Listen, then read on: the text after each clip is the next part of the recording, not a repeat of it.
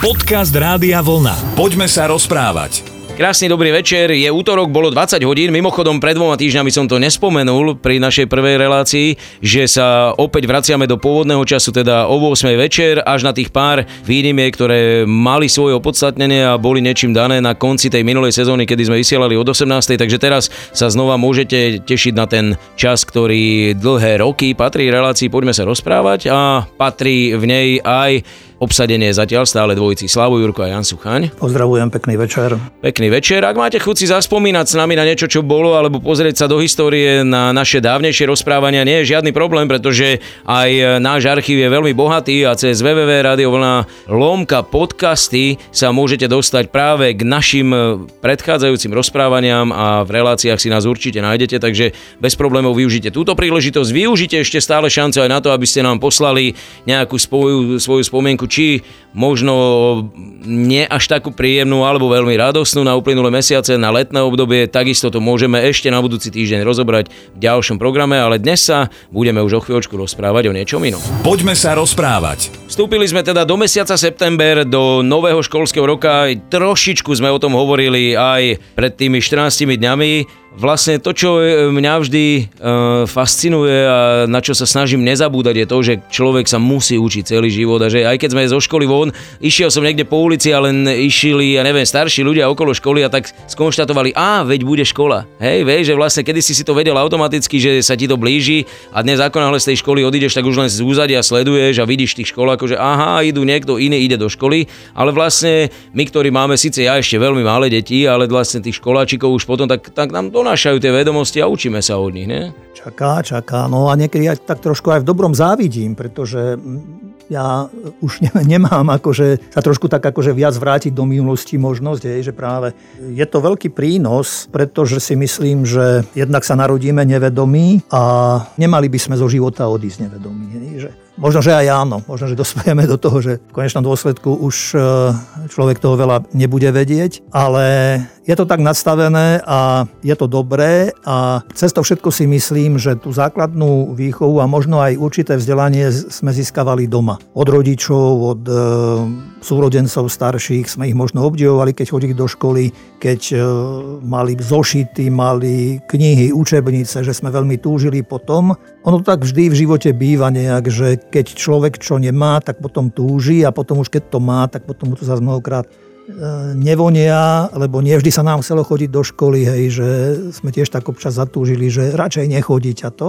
Ale keď sme zvládli niektoré veci a situácie, tak sa dostaví taká opravdivá radosť z poznania, že človek niečo spoznal, človek sa niečo naučil a dnes už keď e, som starší, tak e, a rozmýšľam nad niečím a nejde mi, to som to možno už aj spomínal, tak e, bývam dosť aj smutný z toho, aj možno niekedy až nepríjemný, kým nerozlúsknem tú tému, ten problém, ktorý je nadstavený alebo ktorý sa ukazuje a ktorý treba rozlúsknuť a ktorý treba rozriešiť. A tam mám pocit vtedy, že hm, človeče málo vieš, že ešte ti treba veľa vedieť, aby si, aby si dokázal niektoré tie veci, ktoré život prináša a to, čo aj žijeme mnohokrát, aj teraz, aj v dnešnej dobe, takže aby to človeka nejak tak nepohltilo a neprepadol sa, aby dokázal byť tak trošku zostať naozaj v úvodzovkách akoby nad vodou. A tam veľmi si myslím, že pomáha práve tá skúsenosť, ktorú človek získal doma v škole a vôbec pri čítaní kníh, pozeraní filmov a tak ďalej. Skúsim len tak veľmi v rýchlosti, lebo si mi vnúkol zaujímavú myšlienku, keď si hovoril o tom, ako ťa tešilo to, že si niečo vedel a poznal. My sme iné generácie a vlastne tá tvoja mala veľký problém s tým, že aj si mohol niečo vedieť a napriek tomu si žil v spoločenstve a v štáte, ktorý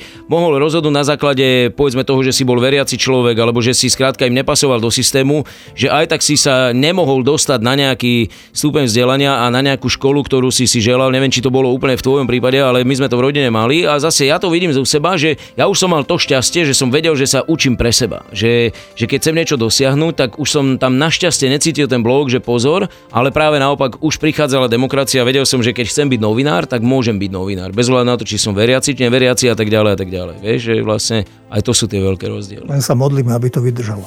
Poďme sa rozprávať. Kto vie, koľký z nás a koľkokrát v živote si povedali tak seba kriticky, ako to Janko pred chvíľočkou naznačil, že ej chlapče, nevieš toho až tak veľa. Ja, bohužiaľ, pri prírodných vedách. Áno, fyzika, chémia, matematika, tam som zistil, že som limitovaný a mrzí ma to, mrzí ma to, ale jednoducho buď to chcelo oveľa väčší drill, ale dodnes som mnohé veci proste nepoňal, ak by som použil tú ruštinu a keď vidím ozaj tých vedcov a géniov, ktorí sa pohybovali po tejto zemi, tak skrátka si len hovorím, že dobre, tak ty si zase dobrý na, na tak by si sa s nami už aj nekamarátil, keby si sa všetko vedela, všetko mal a vo všetkom bol dobrý, chápeš? Takže tá spravodlivosť nejaká musí byť, ono sa to nejakým spôsobom vyvažuje. Takže buď spokojný a venuj sa naplno tomu, čo vieš, čo ovládaš, aby si v tom bol dobrý. Tak iste vieš, čo Možno, že aj ja to mám podobne, že som študoval e, humanitné, humanitné predmety, takže e, na tie ostatné bolo trošku pomenej,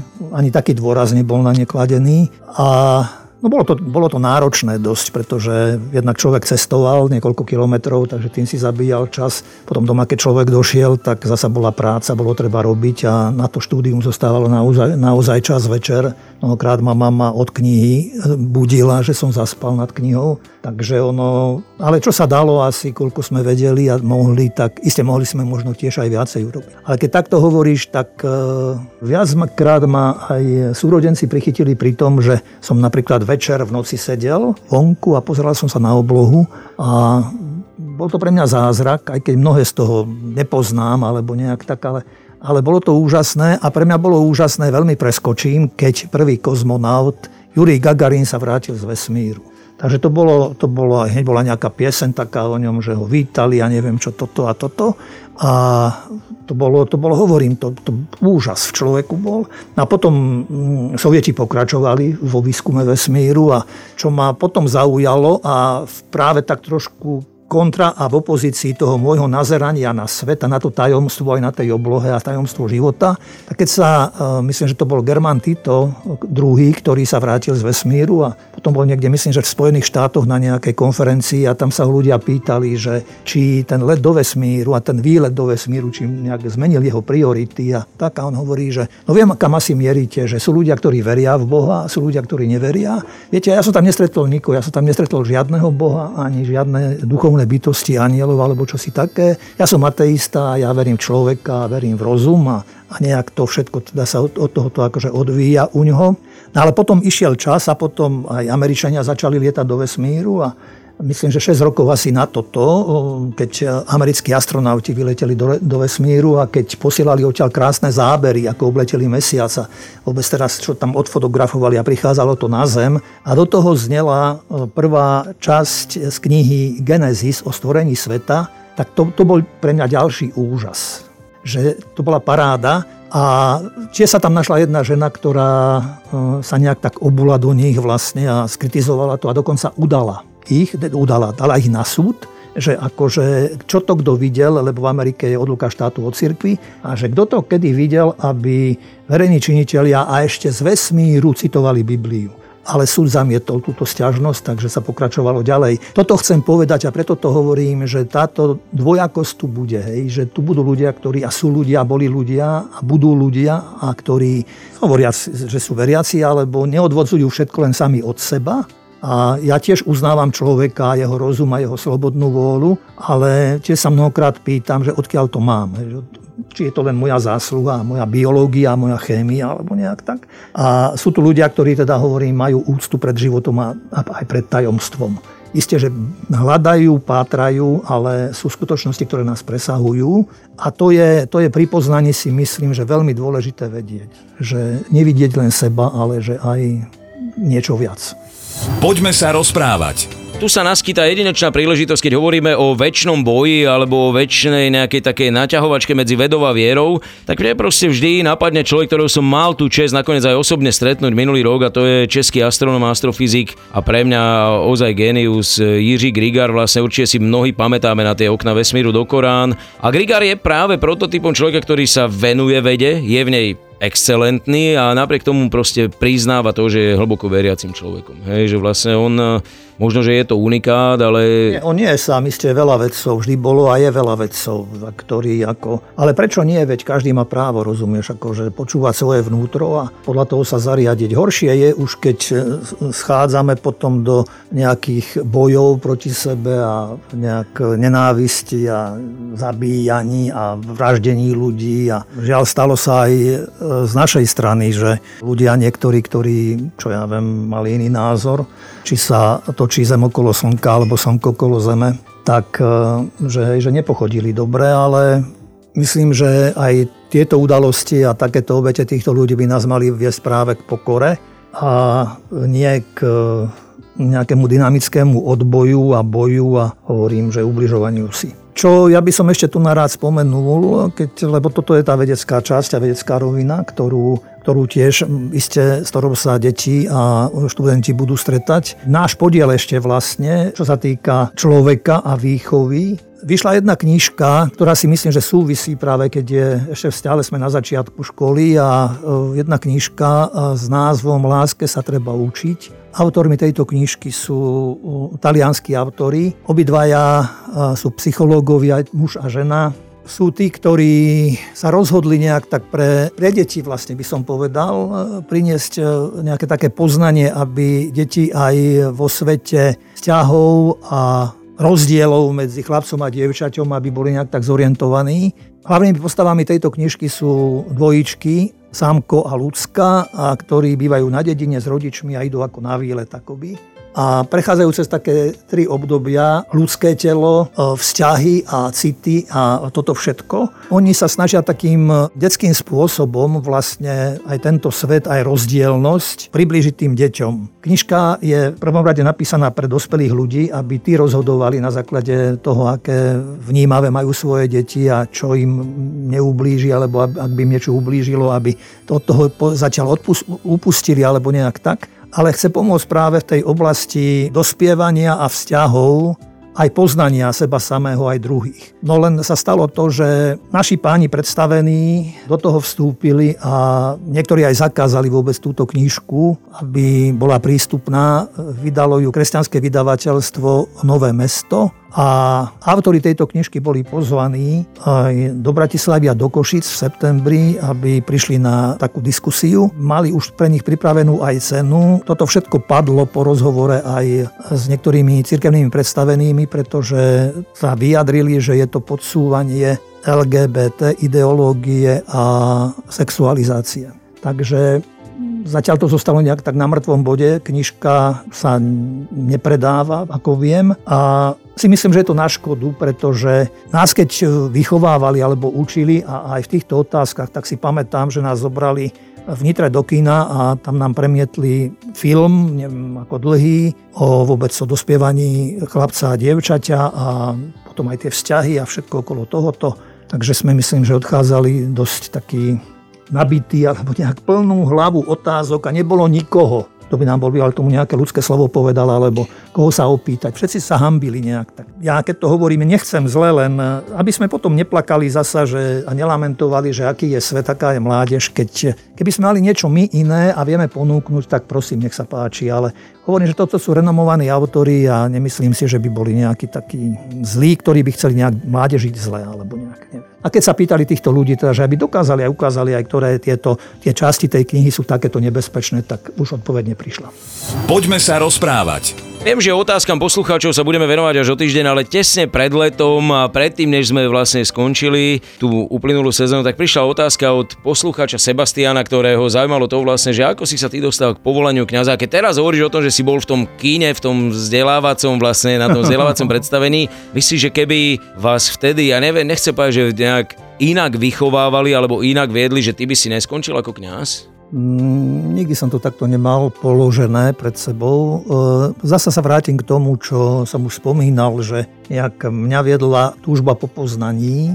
A ty si to aj povedal, že žili sme v dobe, v ktorej sme žili, že boli tam určité bariéry a určité prekážky. A tak na dedine kultúrnym stánkom bol chrám a kultúrny dom, ale to bol taký ošumelý dom A ten život som cítil nejak tak v tom kostole. Isté, že aj na, na ihrisku v nedelu popoludní, keď sa hral futbal alebo čo a v prípade nejaké zábavy, alebo aj ten kostol bol pre mňa takým čarovným miestom, by som povedal. Takže to ma tak vždy nejak tak oslovovalo a priťahovalo, že chcel som to, chcel som to nejak rozumieť tomu a poznať to. Nerád som bol, keď niekto nejak tak niečo naznačoval, pretože už som spomínal, že môj detko bol kostolník a že som mal veľmi blízko teda, že k všetkému. V tom kostole som chcel byť ako, ako chalani asi vo všade, vo všetkom prvý a e, nejak aj tam pri tom ministrovaní. Nejak e, som, ani, ani ja nejak, od začiatku som nejak nerozmýšľal, že by som išiel touto cestou, ale keď prišlo to obdobie, a tu je treba dôležité povedať ten, čo už na mnohých miestach bolo aj publikované, že prišiel august 68 a my sme v škole mali ako, ja viem, že sovietské deti sa to nemohli a vôbec nikto, rodičia, alebo čože tá veľká politika, ktorá sa aj vtedy robila. No a my sme mali aj nejakú takú družbu s týmito deťmi, a tak to bolo pre, veľké sklamanie pre mňa, že lebo priateľstvo a kamarátstvo som si predstavoval nejak tak inak. Takže toto skončilo v podstate a bolo sa treba rozhodnúť. A ja som tak, e, to som tak, ako som už aj spomínal, že som nevedel niektoré veci rozčesnúť a bol by som býval rád, keby ma býval niekto posunul, alebo kopol, alebo z neba sa niekto prihovoril, alebo čo. Si pamätám, že v Nitre som tak zostal aj dlhšie po škole, potom nie ako po škole, ale že som nešiel hneď domov a som tak blúdil po uličkách mesta, okolo pod hradom a a tak a som potom vošiel do jedného kostola a také ponúre popoludne bolo a len e, v spovednici sa svietilo a tak som tam vošiel a som tak hovoril tomu človeku, čo tam sedel, že, že som taký v nejakom takom rozpoložení vnútornom a že rozmýšľam a rozhodujem sa a neviem čo, ako kadiaľ a to. On mi tam niečo hovoril, ale povedal mi aj také slova, že aby som bol otvorený pre tie výzvy a že Boh so mnou počíta. To bolo príliš silné pre mňa nejak, ale som to tak ako zobral a plus ďalšie okolnosti, udalosti, ktoré potom tak ako prišli, tak ma v podstate ako posunuli k tomu, aby som v konečnom dôsledku si napísal potom prihlášku na teologickú fakultu. A je nespočetne veľa ľudí, ktorí sú za to dodnes vďační. Takže ja ti želám ešte vlastne, koľko máš ty do dôchodku kňazského? Ja už som za. Fakt? A počkaj, tak a to je teraz na takej báze už tvojej dobrovoľnosti, že vlastne teší sa plnosti síl, čo je super a môžeš teraz už ťahať e, neobmedzenie, alebo? No to je ťažká otázka, vieš, lebo každý deň nad tým rozmýšľam a aj bojujem s tým a keď som aj minule spomínal, že sme mali to stretnutie 45 rokov po skončení a som sa pýtal niektorých kolegov, ktorí pred rokom odišli, tak vypomáhajú nejak, ale hovoria, že nie je to nič moc. A nič moc teda toho, že si zvyknutý už ja už som to spomínal, len to poviem ešte, že keď začala korona napríklad, tá prvú nedelu ja som bol vyradený, ja som nevedel, čo so sebou, chápeš, lebo sa ráno v nedelu vstaneš a máš program, ideš, odrazu si ostal taký odrezaný akoby. A vtedy mi to tak napadlo tiež, že, že je to možno niečo obdobné a podobné, kedy človek z tohoto vystúpi. Niekedy by som aj rád odišiel už. A niekedy zas e, sú aj ľudia, ktorí, mám kopu známych, ktorí hovoria, že nie, nechoďte ešte a, a toto a toto, vieš. Takže je to zase aj zodpovednosť trochu. Tak uvidím, no, nechávam to otvorené tiež. Viem, že aj z tohto štúdia strašne nerad odchádzaš, ale už budeš musieť ísť, pretože aj dnešný vysielací čas sme vyčerpali, možno lahučko prečerpali, ale snáď nám to odpustiť. Až nie je nič jednoduchšie ako skrátiť pesničku. Takže ďakujeme veľmi pekne za to, že ste nás dnes počúvali. Lučia sa Slavo Jurko a Jan Sucháň. Pekný večer, majte. Rádio Vlna. Hity overené časom.